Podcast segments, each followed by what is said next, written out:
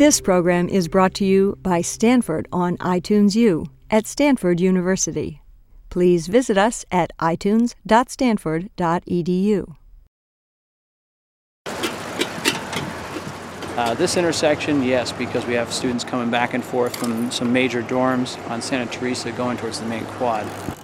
I initially stopped him for riding the wrong way on uh, on Santa Teresa Street here, and uh, uh, that tends to be a problem. All bikes operated on the roadways in unincorporated Santa Clara County need to have a license.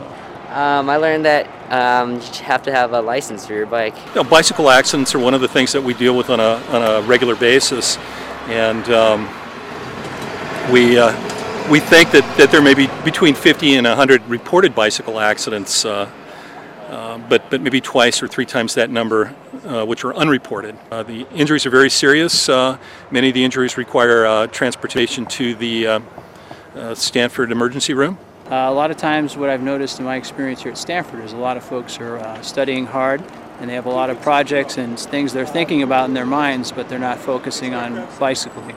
And that's where we have a lot of people getting hurt, falling down, hitting things.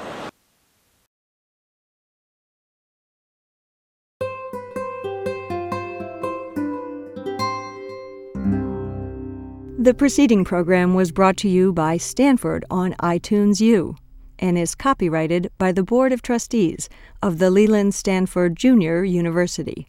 Please visit us at itunes.stanford.edu.